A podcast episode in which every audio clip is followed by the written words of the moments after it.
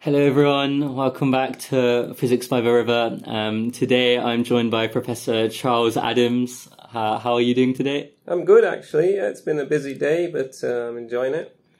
Nice. Wow. What better way to de-stress than ask, answer some physics questions? Yeah, I'm Yeah. nervous. I mean, I've never done this before, so uh, let's let's see. I'm also uh, in, looking forward to it as well.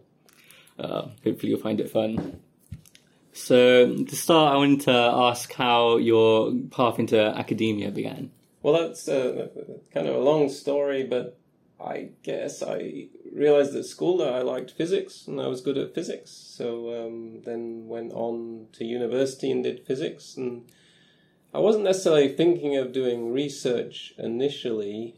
Um, I was thinking maybe going into more industrial research. And at, at university, I went to a seminar on lasers, and that inspired me. Wanted I wanted to work on lasers at that time. Um, and then I also wanted to go abroad. so I was looking at for some opportunity where I could sort of go overseas and work on lasers. And then the, the academic route was the the the best way of, of doing that. So I, I looked at going to either Canada or Australia, and I applied to do to some universities to do masters and PhDs, and and I got offered a place in in McMaster University in Canada to do a masters by research on lasers. So so I did that, um, and I was still thinking I would probably go into industry in in some form, but. So I started doing this masters, and then we got some results, and I submitted. Um, I wrote a paper, submitted a paper to a conference that was in California, and um, I went and delivered my my conference talk. It was only fifteen minutes, but it, it, it was massive. I mean, there was about four hundred people in the room, and um, it's still one of the biggest conference talks. My first conference talk, and one of the, the biggest audiences I've have, ever had to to talk to. Um, and people came up and asked me questions afterwards. I, I felt it had gone disastrously, but it, it, it seemed to have, have gone quite well. And I, I just was so fired up about that, that the whole process of doing science, communicating science, and then and then the fact that people seemed to care, and all these people turned up and wanted to hear what you had to say. So it was at that stage I decided to do a PhD again in laser physics, and then I did a PhD in, in laser physics at, at Strathclyde in, in Glasgow. It also went very well. We, we built this laser that became quite a successful commercial product afterwards. But I got slightly frustrated with just building lasers, even though it was a new type of laser, because it was all about um, just can you get more power out of the laser? So, you know, your supervisor comes in every day saying, how many watts have you got from your laser? What's the performance? And, and I went to some conferences and meetings where people were using lasers more than um, building them. And, and that was more about quantum physics. And I thought, well, I really want to work on, on quantum stuff, using lasers to do quantum things.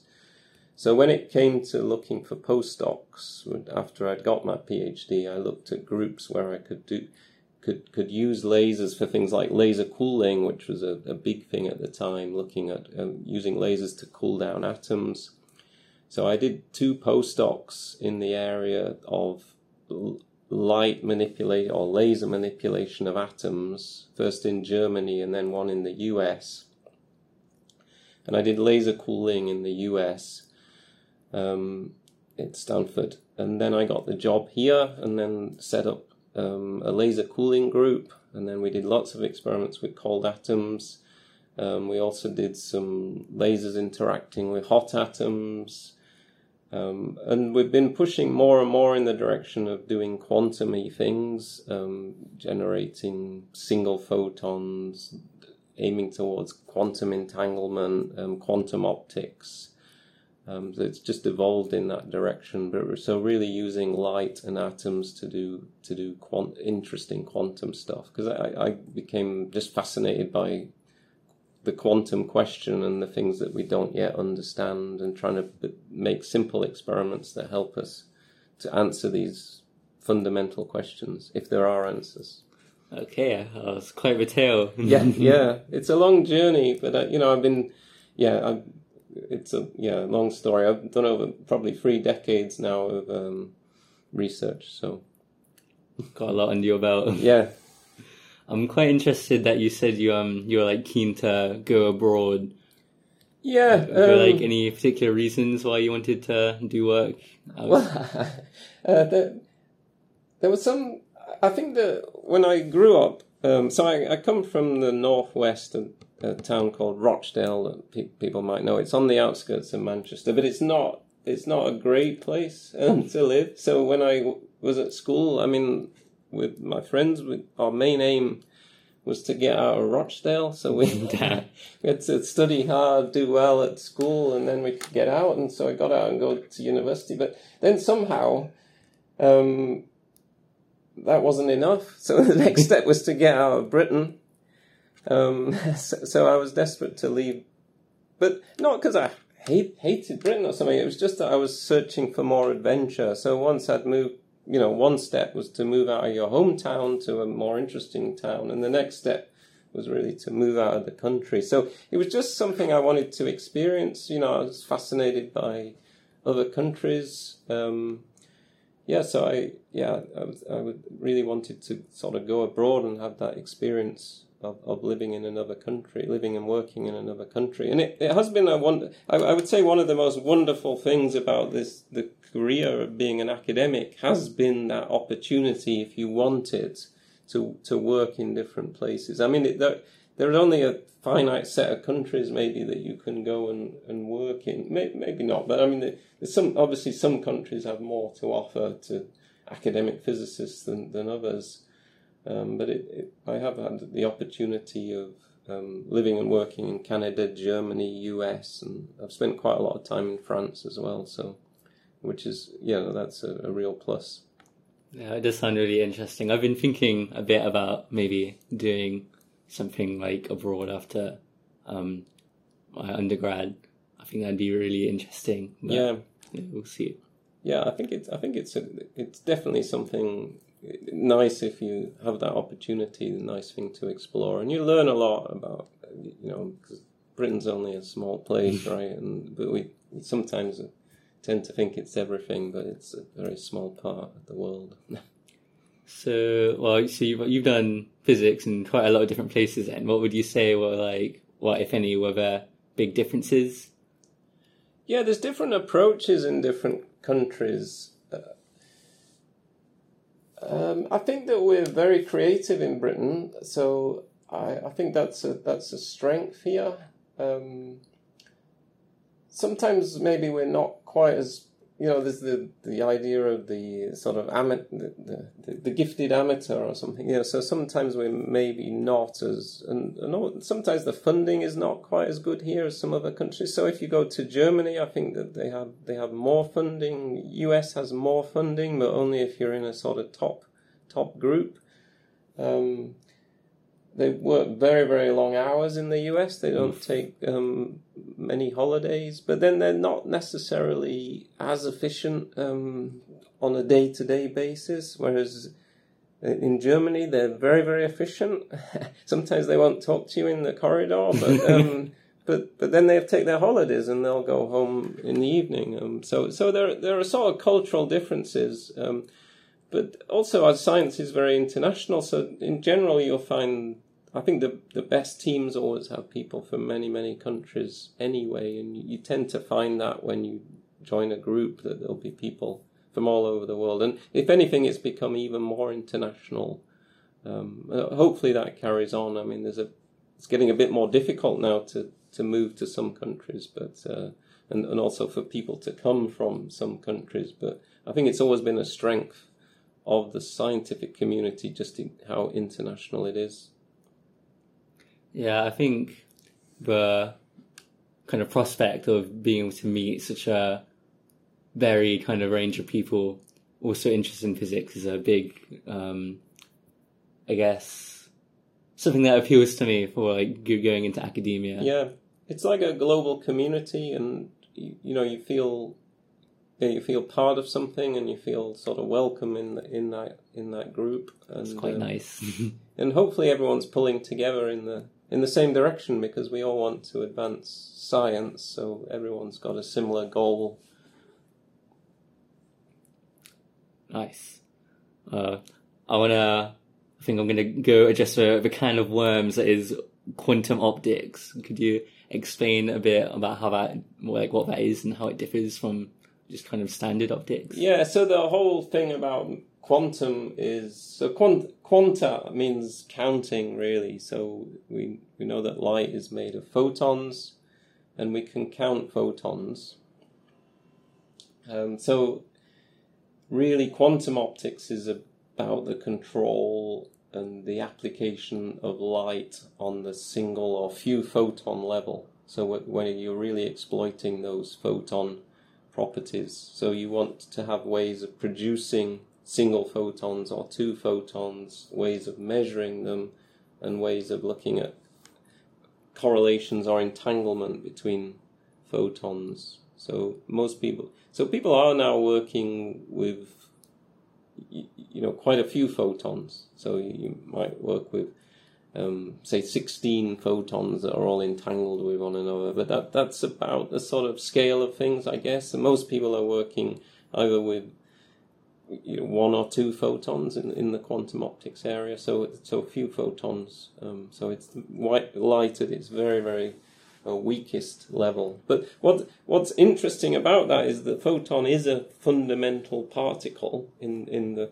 in in the particle physics sense, and it's also very accessible because we don't have to go to CERN or somewhere to get this part. You know, these particles are all around us but actually looking at things at the single photon level is quite tricky because obviously there are, loads of other photon in this room at the moment. There's you know more than trillions, you know, trillions and trillions of photons kicking around. So if you want to work with a single photon, you have to make it completely dark, and you have to have a particular type of detector called a single photon counter.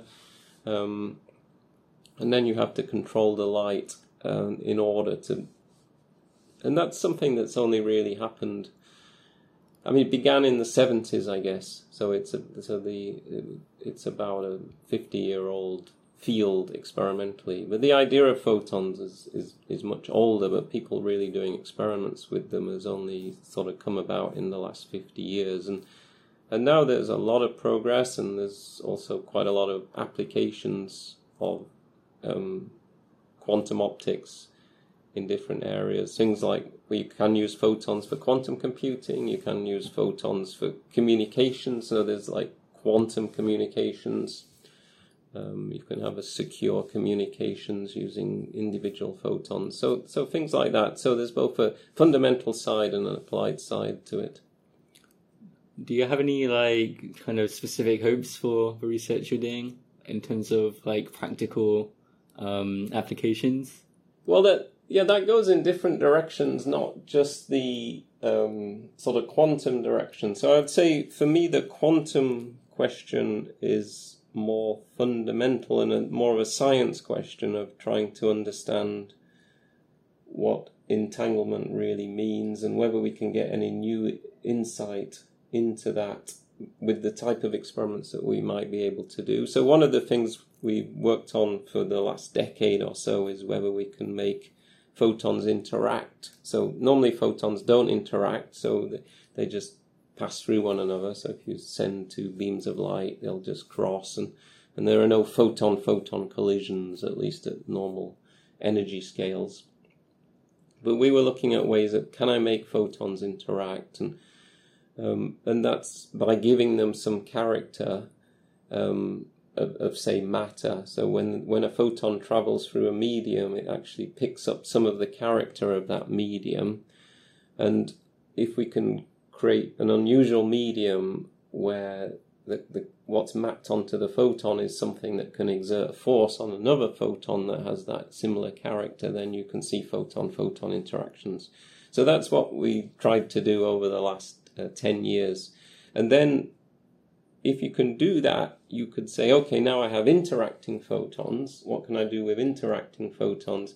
Well, if you want to do something like build a quantum computer out of photons, then you would really like to have photons that interact because to make a gate, so if I want something like this photon switches that photon between channel 0 and channel 1, which would be a, a controlled gate. So this conditional on this photon being here, I can switch the state of this other photon. Then you need an interaction between the photons.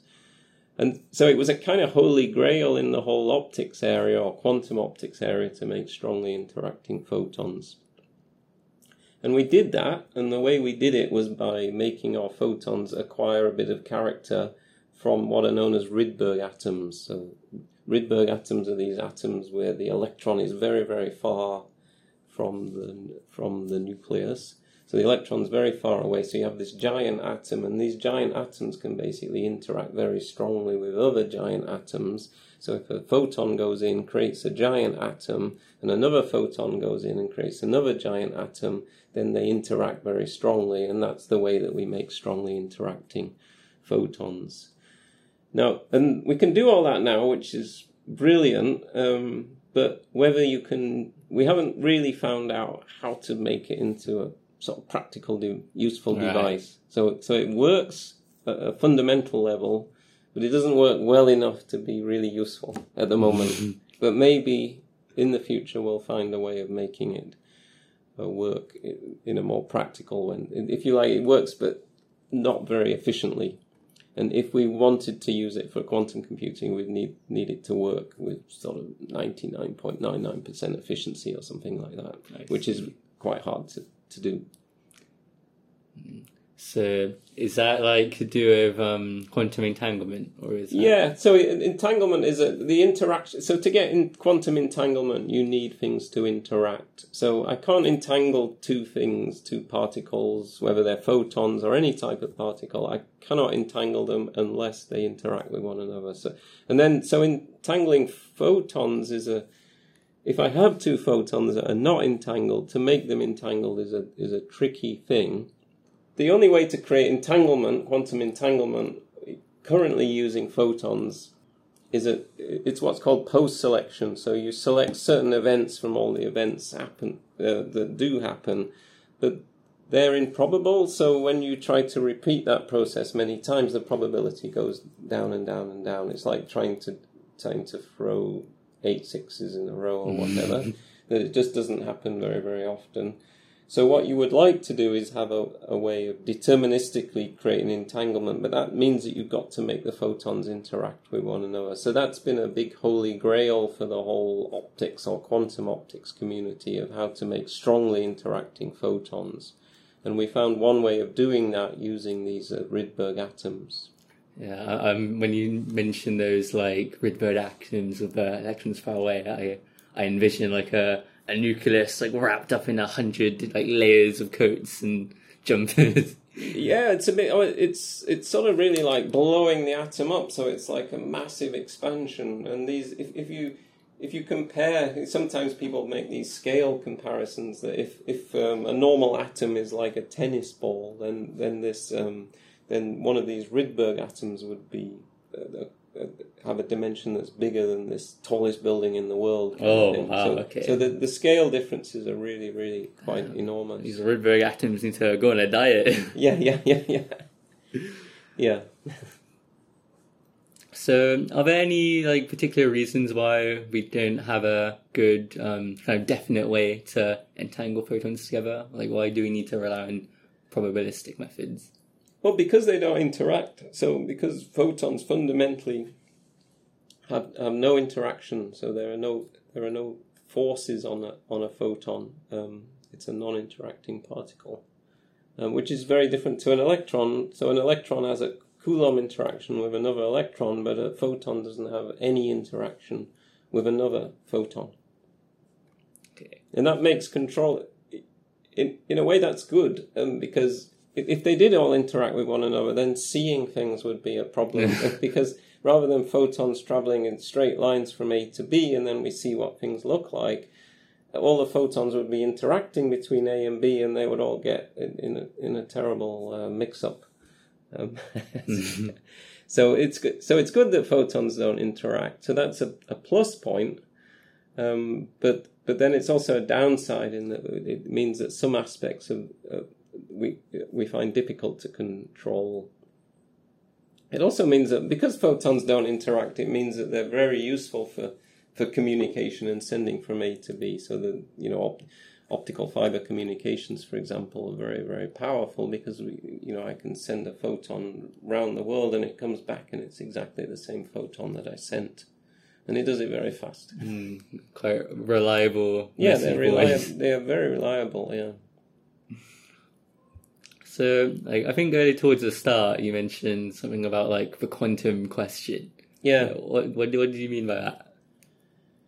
Yeah, so there's an aspect of quantum physics that we just can't get our head round, and it kind of comes back to wave particle duality, which is also the essence of quantum optics. Because for photons, we have we understand that light is a wave, but it's also this particle. And we really struggle with this issue of how it can be both wave and particle. Um, the famous French physicist Alain Aspect put, puts it nicely that if I ask if I ask light the wave question, are you a wave? It says yes, I'm a wave. If I ask it the particle question, are you a particle? It says yes, I'm a particle. Um, but it can never be both at the same time. So our human mindset is always set on something has to be one or the other. It has to be has to be wave or particle, but how can it how can it be both? But the experiments definitely show that it has both of these aspects.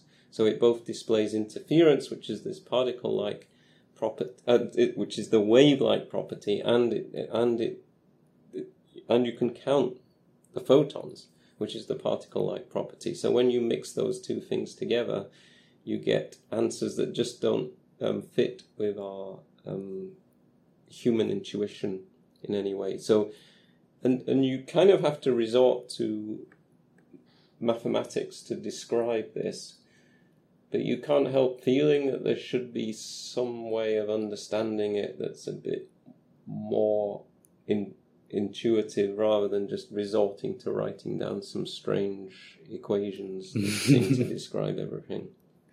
So we're kind of hoping that these simple experiments on on a few photon systems give us pictures or more insight in a way that we we get a more complete picture of what's going on at the quantum level.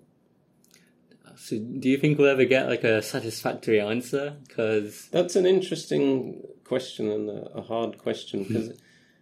I mean, there's a lecture that I like from Feynman. He gave these messenger lectures at Yale University, I think in the 60s, and he, there's lots of famous quotes from Feynman at those lectures, and and um, he he says nobody understands. He says there might be ten people in the world that really understand general relativity, but as for quantum mechanics, nobody understands quantum mechanics. And you know, and he was one of the pioneers and won the Nobel Prize. And then you sort of think well, if Feynman didn't understand quantum mechanics, what hope for the for the rest of us?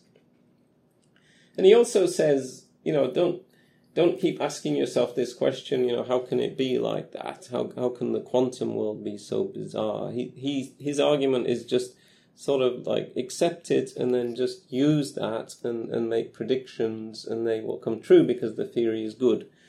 Um, but I always feel that I do want to ask that question, you know, how can it be like that?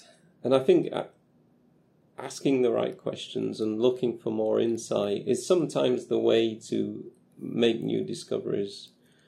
Um, and not accepting that people say, "Oh, well, that's not going to work," or "We're never going to understand that." I think I think if you start to just accept what people have, have said, and you don't decide, "Well, I'm interested in this question, so I'm going to go and try and answer it," even if you don't know how to answer it, just being interested in the question is enough motivation to make you a scientist. And, and, and you may find that you're spending a lot of time not really answering that question, but you actually started down this road because you wanted to answer that question. And even if you never get to that answer, at least you've done something worthwhile, hopefully. Mm. Yeah, it's quite funny how, like, I'm sure for a lot of people, the motivation for going to science is like curiosity. Yeah, I think that's exactly it. It's- things. Yeah, I mean, But first you want to understand. Yeah, so and, and if you find something you don't understand, then that's the, the place to look to be more curious, I guess. Yeah, then with quantum mechanics and stuff like that, it's like the most kind of bizarre Yeah, thing, and then people kind of go the other way, like, wow, it just is what it is, you know. yeah. I I think that I mean, there's there's different things you have to do because you know if you if you're just doing your um, undergraduate exams, then you just need to sort of get familiar with the techniques and the equations, and so that you can answer the. Um, but hopefully that doesn't completely destroy, you know, the thing that made us all physicists in the first place, which was this curiosity of trying to answer these bigger questions like origin of the universe, how, why is it quantum, you know, and so you know, you know that's the thing that we want to sort of keep alive, e- even in our teaching a little bit, to, to ask those um, to keep that curiosity and say there's still things that we don't that we could understand better, still questions to answer. Mm. Yeah, it's like doing doing first year. I'm like struggling trying to sketch like a wave equation, and then Yeah. but, I, but I still feel like I barely get what a wave equation is. Yeah, I think that's true. I mean, we often don't spend a lot of time discussing those. I mean, it, it's almost in the realm of uh, metaphysics, you know. So you you you've got an equation, you've got this psi, and that's your wave function, and then we know there's measurement, and people talk about collapse, and you know, and there are all these words, but what's really going on? You know, have I really understood what's going on? And when you go and ask the when you go and ask me or, or some other quantum person in the department, do, do they really understand what's what's going on? Um, probably not. Well, Feynman didn't. yeah, Feynman said nobody understands it. So I always think, well, I'm in good company. As a, if Feynman didn't, they give, I'm in good company, and uh, he didn't give up though. So the end. yeah, yeah. Well, Feynman interestingly pretty much came up with um, the, the whole quantum computing. You know, so he asked the question: What happens if we start to build computers out of individual atoms or individual particles? And that was that was in the eighties. It was one of the final sort of pieces of work that Feynman did. Um, and when you read some of his articles, it's interesting because he he almost admits, you know, this is a crazy question because, like back in the eighties, nobody thought it was technologically feasible to make c- computers out of single atoms. And, uh, and and he writes in one of his articles, he says, you know, let's imagine um, making a computer out of single atoms um, because that's the crazy kind of thought that a professor like me likes to have. you know, but I mean, that started a whole field, which now is massive, actually, and everybody now is talking about, and there are companies and making these things. You know, Google's investing billions, and and and it all starts because somebody's curious enough to ask uh the right question. Mm, yeah. Quantum computers are quite exciting, although I'm like dreading the thought of having to troubleshoot a quantum printer. Well, Right. yeah, yeah. Then when the uh, paper comes out, yeah, this what you print out is in a superposition. uh, God. I'm like turning out into a sweat just thinking about that. yeah. is there like anything else you want to mention? Well, there was one thing I was just thinking when you were talking about the, the, the quantum printer, um, because uh, um, one of one of my colleagues, he, he often says, you know, if you can see it, it's not quantum, which is also a, yeah, I mean, it's a, it, it is it is a nice summary because you know once we can see it, or once any classical measuring device sees it, then whatever this superposition was, you know, this quantum thing of it being two things at once, is is no longer there. It can only in the classical world it can only be that or that, not both at the same time. So if we had a quantum printer, somehow as soon as as soon as the printout is is done, uh, it wouldn't be quantum anymore. We would see it, and it's not. It's out it there in the classical world, and um, and now it's not quantum anymore. Well, that, that eases my, my woes. It eases the anxiety. yeah, yeah, I'll be able to rest easy at night now. yeah, yeah.